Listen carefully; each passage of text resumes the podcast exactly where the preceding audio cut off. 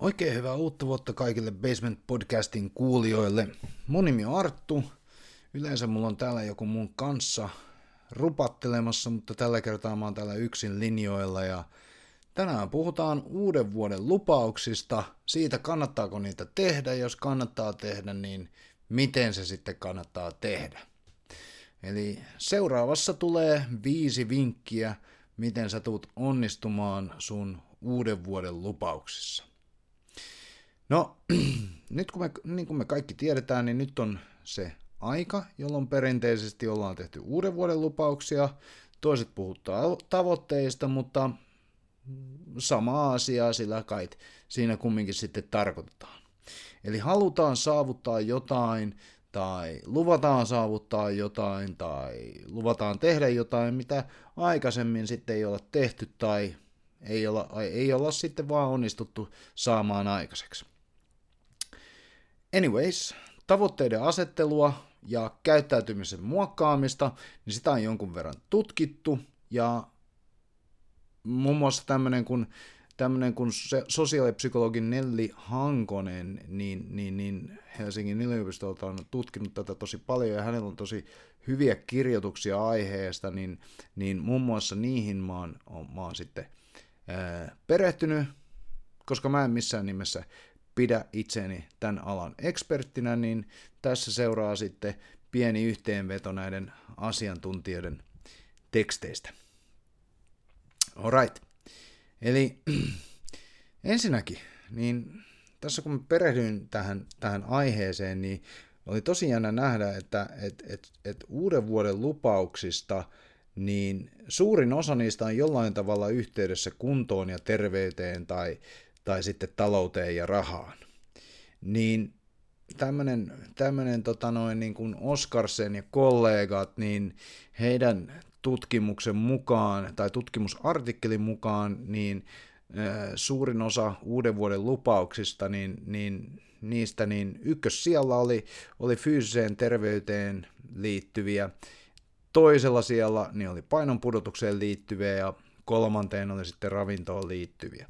Eli nyt kun jos me katsotaan näitä, näitä aiheita, niin nehän on, on periaatteessa samaa kategoriaa, eli jollain tavalla siihen omaan, omaan kehoon ja hyvinvointiin liittyviä. Okei, mutta on kumminkin selvää, että aika moni tekee uuden vuoden lupauksia. Uusi vuosi on semmoinen ikään kuin helppo merkkipaalu niin uuden aloittamiselle, et vaikka niitä... Sen uuden elämän voisi aloittaa ihan koska vaan periaatteessa, niin jostain syystä meillä on sitten kumminkin tämä uusi vuosi semmoinen merkkipaalu, että tästä tämä nyt lähtee. Ja tämä nyt on, en, en, en tiedä mistä johtuu, johtuuko siitä, että kun ollaan vähäksi aikaa saatu heittäytyä vapaalle vaihteelle ja sitten saatu nauttia tämmöisestä niin sanotusta yltäkylläisyydestä ja löhöilystä, mitä yleensä noihin joulunpyhiin ja, ja, ja, ja uuden vuoden tienoille niin sinne liittyy, niin ehkä sitten sen jälkeen on semmoinen fiilis, että hei, nyt mä haluan aloittaa jotain uutta. Mutta okei, jos haluaa tehdä, näitä, tehdä, tehdä muutosta elämään tai johonkin käyttäytymiseen, niin näin se sitten kannattaa tehdä. Yksi. Ensinnäkin kannattaa asettaa tavoite. Eli malleja tämmöiselle tavoitteen asettelulle löytyy useampia, löytyy smart goalseja ja, ja, ja vastaavia, niin kuin vastaavia malleja, miten lähdetään luomaan niitä tavoitteita, mutta se, se, se, se mikä kannattaa pitää mielessä, niin olisi se, että sillä olisi ainakin olema, olla hyvä, että sillä olisi jonkinnäköinen aikataulu ja että se olisi mitattavissa. Eli jos nyt ajatellaan, että sun, sun tavoite on vaan, että hei, tänä vuonna mä haluan tulla vahvemmaksi, niin mistä sä sitten tiedät, että toteutuuko tämä tavoite vai ei? Ja jos sä taas tarkennat sitä hieman, esim. Että sulla olisi vaikka tavoitteena vetää kymmenen leukaa kesäkuun ensimmäiseen päivään mennessä, niin se on huomattavasti sitten taas konkreettisempi. Se on mitattavissa oleva ja sitten silloin kaiken lisäksi joku eräpäivä. Nämä kaikki asiat niin helpottaa sua suunnittelemaan sun toimintaa ja, ja, ja tukee sitten sitä tavoitteeseen pääsyä. samalla sä pystyt vähän arvioimaan, että sopiiko tämä tavoite ylipäätänsä sun, sun, sun niin kuin aikatauluihin ja sen hetkiseen elämään. Eli mitä pienempiin osiin sä, sä, sä, sä purat sitä sun tavoitteita ja luot niitä välitavoitteita sinne matkan varrelle, niin sen konkreettisemmaksi me, se muuttuu se, että, että onko tämä tavoite sua varten. Ja lisäksi muuten niin... niin, niin tämän sosiaalipsykologi Nelli Hankosen kirjoituksien mukaan, niin kannattaa miettiä, että minkä takia näihin tavoitteisiin haluaa päästä. Eli mikäli tämä tavoite on tarpeeksi merkityksellinen, niin sitten on todennäköisempää, että sä myöskin pystyt saavuttaa sen.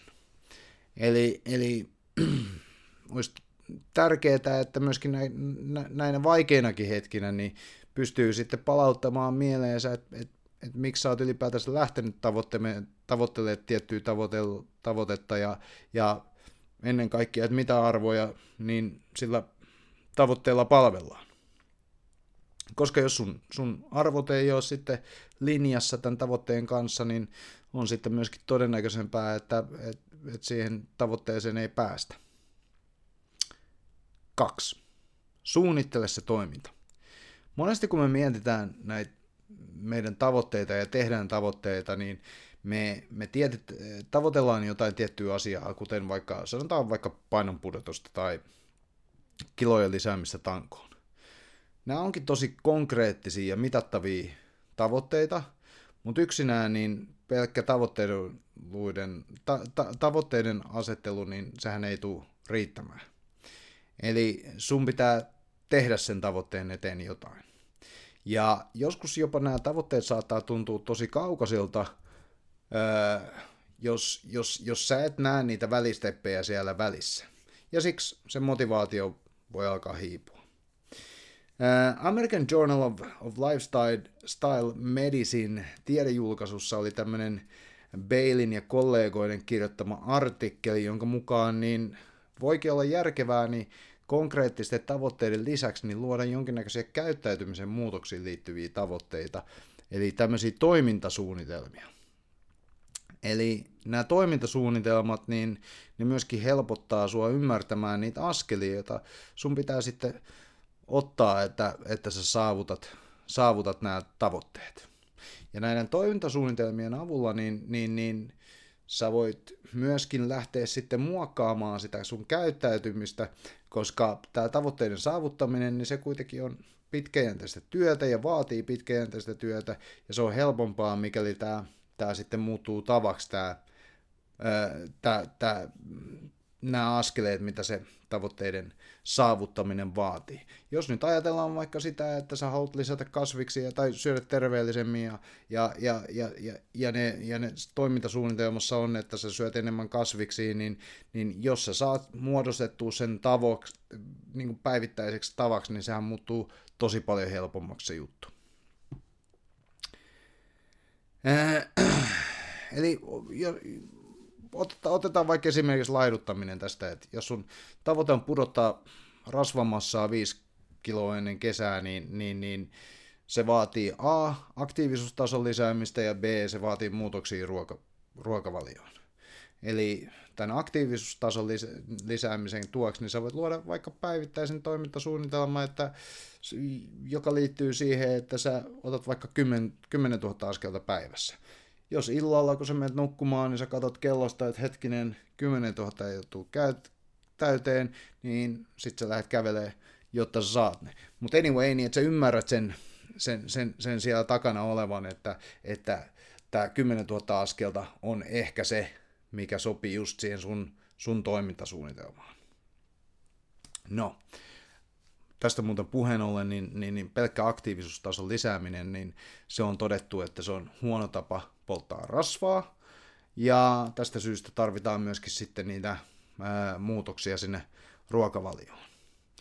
Ja ruokavaliossa, niin, niin, niin mä löysin tämmöisen kuin Cross ja Sheffieldin kaksituhattayhdeksäntoista tekemän meta-analyysin, niin siellä oli käytetty tämmöistä mental contrasting-mallia, eli, ja tämä oli osoittanut tosi, tosi lupaavia tuloksia niin tämän käyttäytymisen muutoksessa.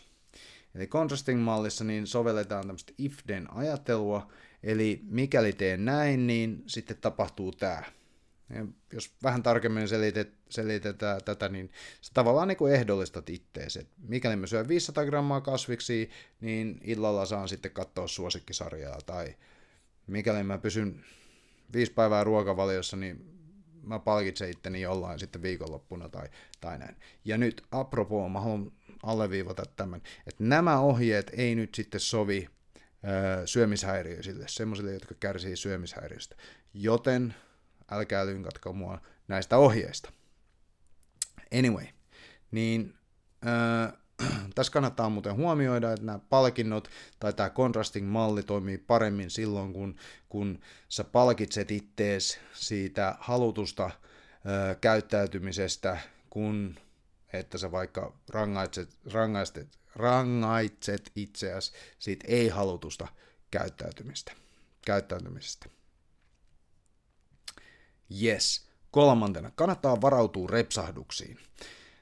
Öö, tässä on Nelli Hankosen mukaan, niin repsahduksiin kannattaa varautua, koska mehän kaikki tiedetään entuudesta, että suurimmalla osalla meistä ihmisistä tapahtuu jonkinnäköisiä lipsahduksia. Kaikki ei aina mene niin kuin römsöissä ja, ja, ja siitä syystä, niin näihin asioihin kannattaa varautua.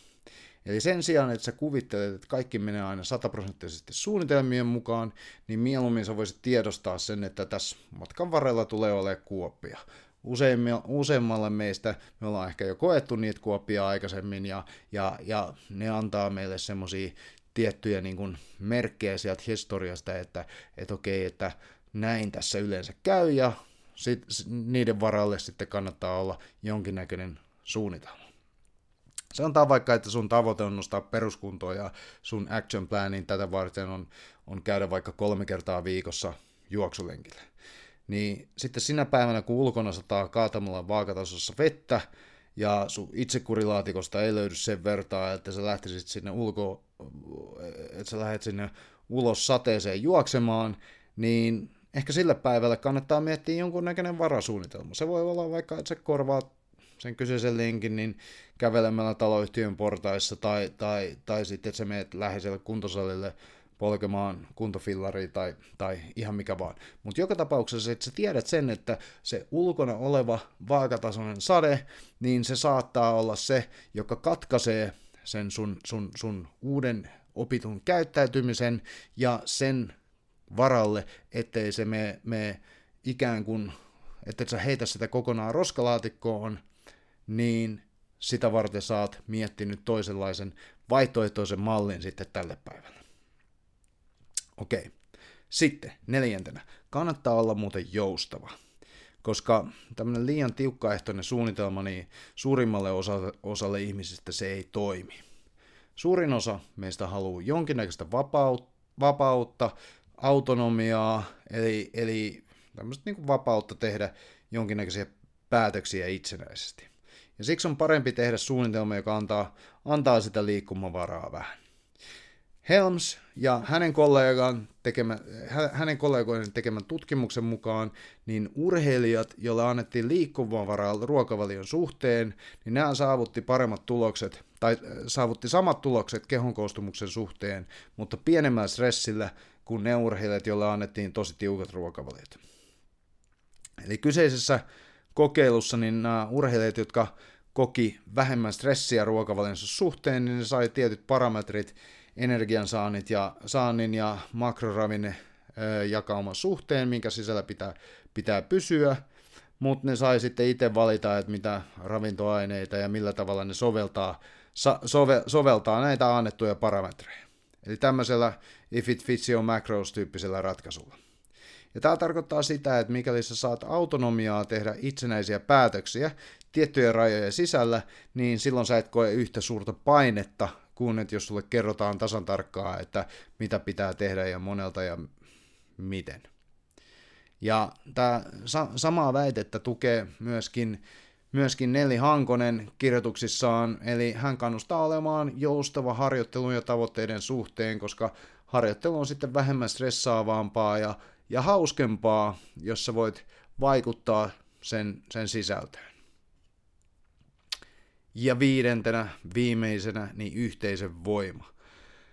Öö, useimmiten on helpompi saavuttaa tavoitteita ryhmässä. Sehän me kaikki tiedetään.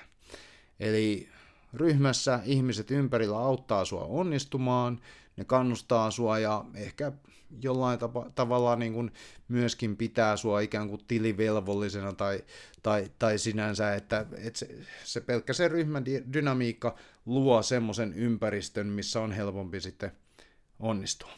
Eli kannattaa kerätä ympärillesi ihmisiä tai liittyä johonkin ryhmään, joka tukee näitä tavoitteiden saavuttamista. Sosiaalisessa mediassa löytyy paljon tällaisia ryhmiä ja lisäksi on tietysti tarjolla maksullisia vaihtoehtoja ja ohjelmia, johon kuuluu esimerkiksi joku Facebook-ryhmä tai vastaava, jossa voi sitten tutustua ihmisiin ja vaihtaa ajatuksia asiasta. Ihan sama mikä se on, niin kannattaa miettiä myöskin tämä valmiiksi, tää, että, että siellä on ihmisiä, jotka tukee, tukee sua eteenpäin silloin, kun, kun tuntuu, tuntuu vaikealta. Jos sä siis nyt jo oot tehnyt uuden vuoden lupauksen, tai jos sä oot tekemässä, niin koita näillä eväillä sitten laittaa uusi vuosi käyntiin hyvin. Sä voit tarkentaa niitä ja uuden vuoden lupauksia ja, ja, ja ehkä sitten näiden eväiden ja näiden vinkkeen ansiosta säkin voit tehdä näistä, näistä, näistä lupauksista pitäviä ja, sit, si, ja, ja samalla tehdä tästä vuodesta en edellistä parempi. Hei, tässä oli kaikki tällä kertaa. Ei muuta kuin oikein hyvää alkanutta vuotta kaikille ja me lähdetään kuullaan ensi kerralla. Morjes!